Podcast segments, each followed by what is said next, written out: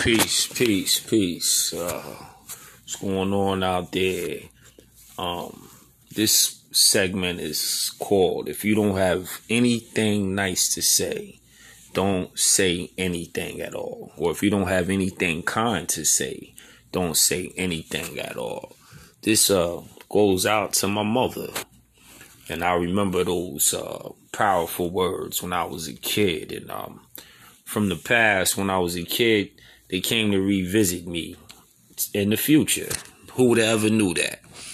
And um, my mother always used to say that to me when I was young. If you don't have anything kind to say about uh, say about to anybody, do not say anything at all.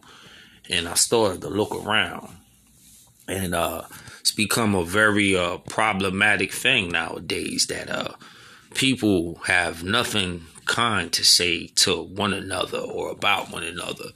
And when they do speak about you, it's uh, in a very uh, derog- derogatory manner. And uh, people get caught up into that. And that's a lot of energy that you could put into just saying unkind things about people. You know, where where have we uh what what have we become really where we could just live that way and say unkind things about one another and I myself can uh, even sometimes get caught up into the, the cycle. I have to literally remove myself sometimes and say, that's not true. Why would you want to say anything unkind about anybody?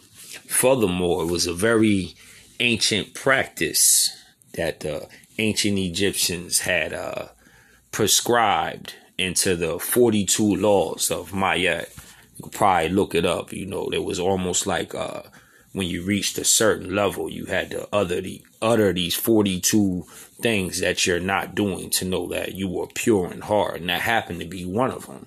You know, ha- has thou said any unkind things about anyone?